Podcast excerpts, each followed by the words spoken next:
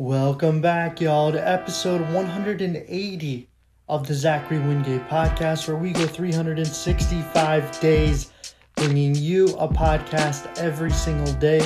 Nothing is off the table. The intention of this podcast is to master the short form podcast as well as informing, as well as entertaining. So sit back, relax, and listen and enjoy the show.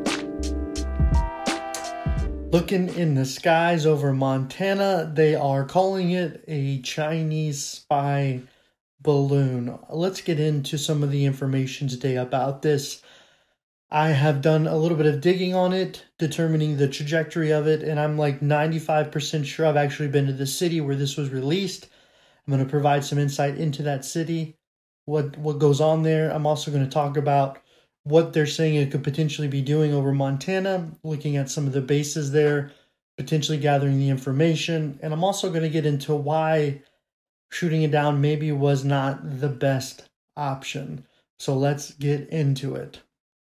Okay, unless you live under a rock, literally everyone has been talking about this Chinese weather balloon and why it hasn't been shot down and where it's coming from. So, a gentleman named, I think, Dan Smithen did a research analysis um, with the NOAA database system, which NOAA is for, um, you know, the North American weather, and he was able to determine the wind trajectory of the high altitude of where the balloon originated from.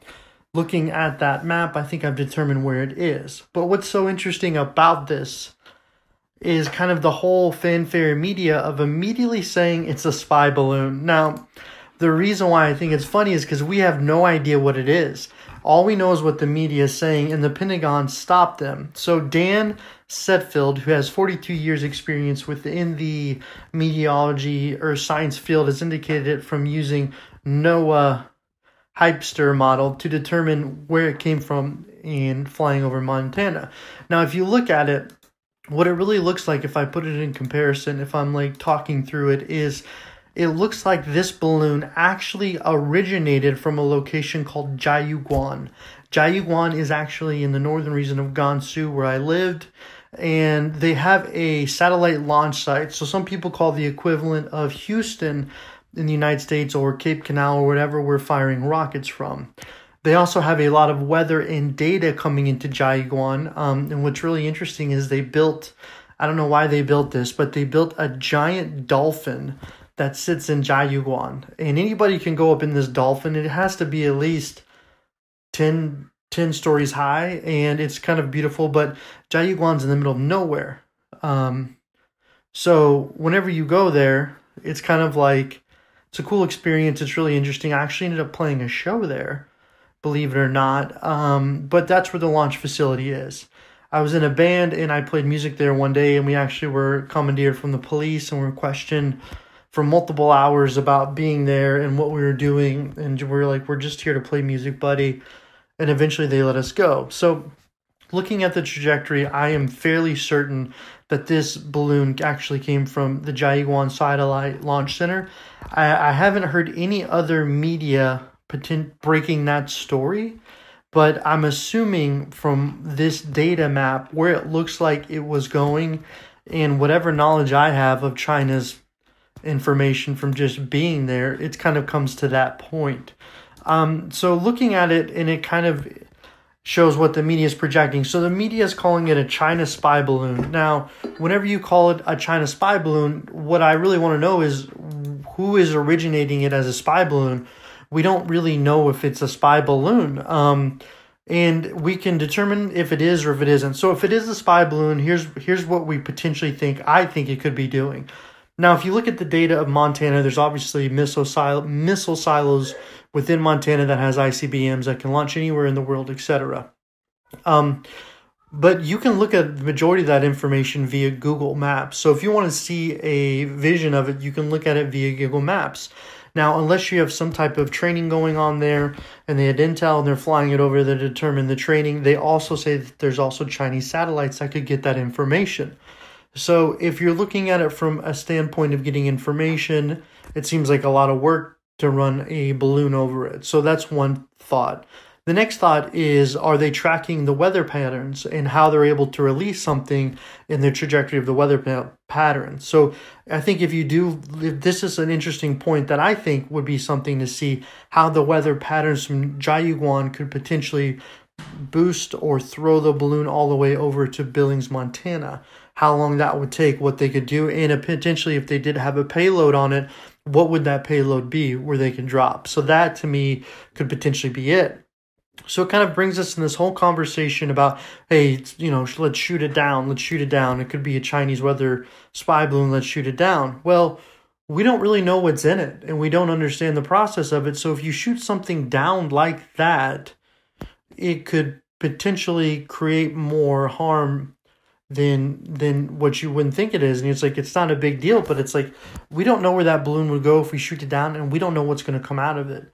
You know, it's like, you know, we can determine it's a, potentially a weather balloon, but when you look at it, I mean, there there's there is aluminum filled within it. You have the solar panels, if you describe it, and you have some type of communication equipment under it. So that communication equipment, we don't know what that could potentially hold, but if there was a payload in it or a nuclear weapon, hypothetically, the Chinese government now know how to understand the trajectory of potentially weather patterns of how to get something from Jiayuguan all the way to Montana under the radar. You know, it's not like necessarily a rocket. Um, another thought is maybe they miscalibrated the wind turbine. I'm just going down multiple situations just to think about what could potentially happen.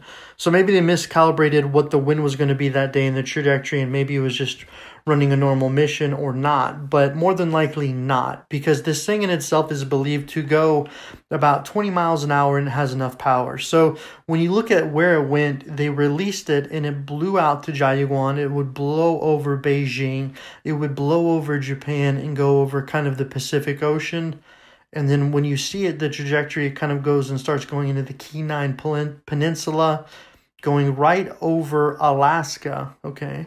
So flew over Alaska, then dropped down into Canada, which a lot of people are saying, why didn't the Can- Canadians inform us? We don't know if they did or didn't. I mean, the media is projecting that. We don't know what the information is or how it's been released. And then coming over directly over Montana. So it wasn't a straight line, it was literally following jet patterns. So you're looking at those jet patterns as being released and the way jet patterns work is some of them work like water. If you put a shit like remember when you're a kid you put a little boat in a river and the water's going to take it where it needs to go. So that's kind of how it works.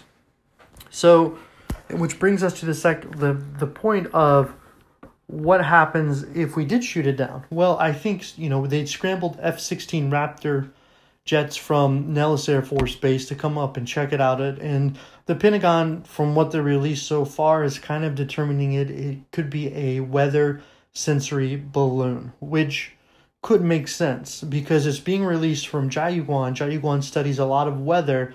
They have a satellite launch facility there, and they could be releasing it into the ether to kind of determine what the weather patterns are for that area. But now what they do know is how to get a potential, I keep saying it, a potential balloon to fly over the United States. Um, so I think another thing too is what must up what what goes up must come down. The United States is, you know, you know the intelligence community or more more or less NORAD is tracking it and determining where it's going to fall. Once it falls, we'll pick it up, we'll run through the data, identify what it's used, what it's done, and reach a point to understand if it was a threat at that time.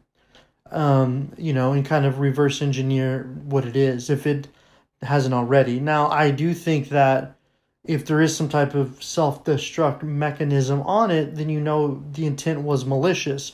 You know that it was being sent and it was kind of creating this approach. Now, if it doesn't have any self, you know, if it doesn't blow up or have anything like that, you know, we can determine maybe it's not malicious. So right now we're at a point where we're just trying to determine or I'm trying to determine is this a threat or is this a mistake or is this something else? And I think you put it in those three categories where if it's a threat, you understand where it came from, you understand the intention, and you understand how to stop it in the future. Um, you know, what's really interesting is I think that because it could have been flying so low, a lot of the radar systems potentially may have not picked it up. Because when you look at the Pacific, you have radar systems in Guam, you have radar systems in Hawaii, you have radar systems in Alaska to pick ICBMs, missiles flying up, but what you don't really have, I don't know, is is systems that could pick up this weather balloon. I mean that whole Pacific Ocean is being completely monitored by a bunch of sensors in different ways, you know, ways that, you know, a lot of people don't know because it's mostly classified. So when you understand it from that perspective, you know, there's something about this weather balloon that the United States could potentially already know, understand where it came from, and have a good understanding of the potential threat. So it moves us into this whole point because I think Antony Blinken was heading to Beijing and now can- canceled his trip because of this balloon. And I'm hearing, you know, I listened to some media outlets saying he should have been shot down. No way this would have happened if Trump was in office. No way this could be anything good. And and it's like you gotta like a lot of people in media have to understand you just can't react at a moment to shoot it down. You know, it's like that that really doesn't project that I mean, obviously you always want to project power in situations like this but the Pentagon was like, hey, you know, we need to be a little bit cautious and do our due diligence on this before we start firing and shooting it down. You know, it will, what comes up must come down. And when it falls down, more than likely they'll get it. I believe that that, in my ultimate opinion, that is the best thing to do because you don't want another situation from it. You don't want and you also don't want a media win for the Chinese government to take that information and say, you know, hey, we let we we sh- we we took a weather balloon, flew it over the United States, and then they shot it down. You know, it's like it's it, it could be seen as an act of aggression. I know it sounds dramatic, but they would take that information, manipulate the narrative, and then put it into those conversations. And it also kind of allows the Chinese government to still not know what our capabilities are if they were testing our our rocket systems and things like that, maybe we don't want them to quite understand what we would do. But what they know at this point is jets from Nellis would be scrambled for anything that came into our, our, our atmosphere. And it could be, and if it is malicious, it could be kind of a point that China is trying to make. Hey, if we want to get to you, we can get to you. You know, a lot of people put this this narrative that you know the United States has been strategic and powerful for so long because it's not as close to our adversaries. We don't share borders with anybody who could could take over our country. We're not like in Europe where we don't have these conflicts, and it's kind of could be a message from the Chinese being like, you know, we could we could send a you know a weather balloon over um, the world in the Pacific Rim and, and drop it right on top of you if we want to. So I think with something like this, you want to categorize it in probably four buckets of information. The first bucket is, you know, is it science? Is it data? Is it related to weather? Number two, is it malicious? Is it spy related? Three, is it both? And four, are they doing it to send a message? So all these things need to be brought to brought together into ability to understand it, uh, analyze it, and determine what the future outcome would be.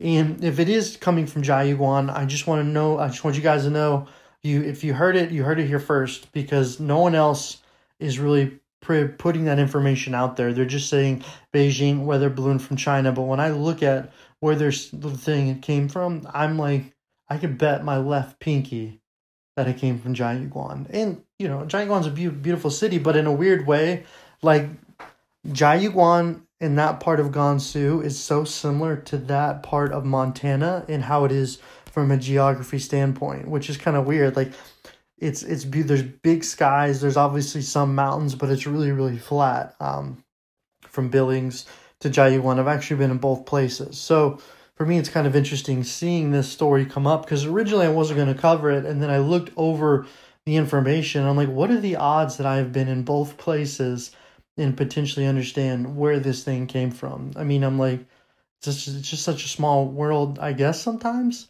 um, and and come from there. But I really just wanted to hop on and, and go through this thought experiment to where the balloon could be coming from, what is the intent of it, what is the outcome, and what is the political, you know, backfire of it, you know.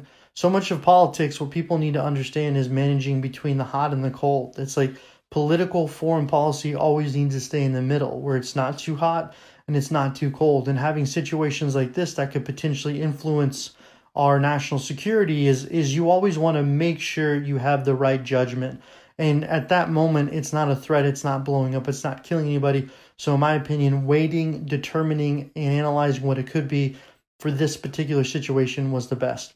So, thank you guys for listening, and we'll get back to you tomorrow.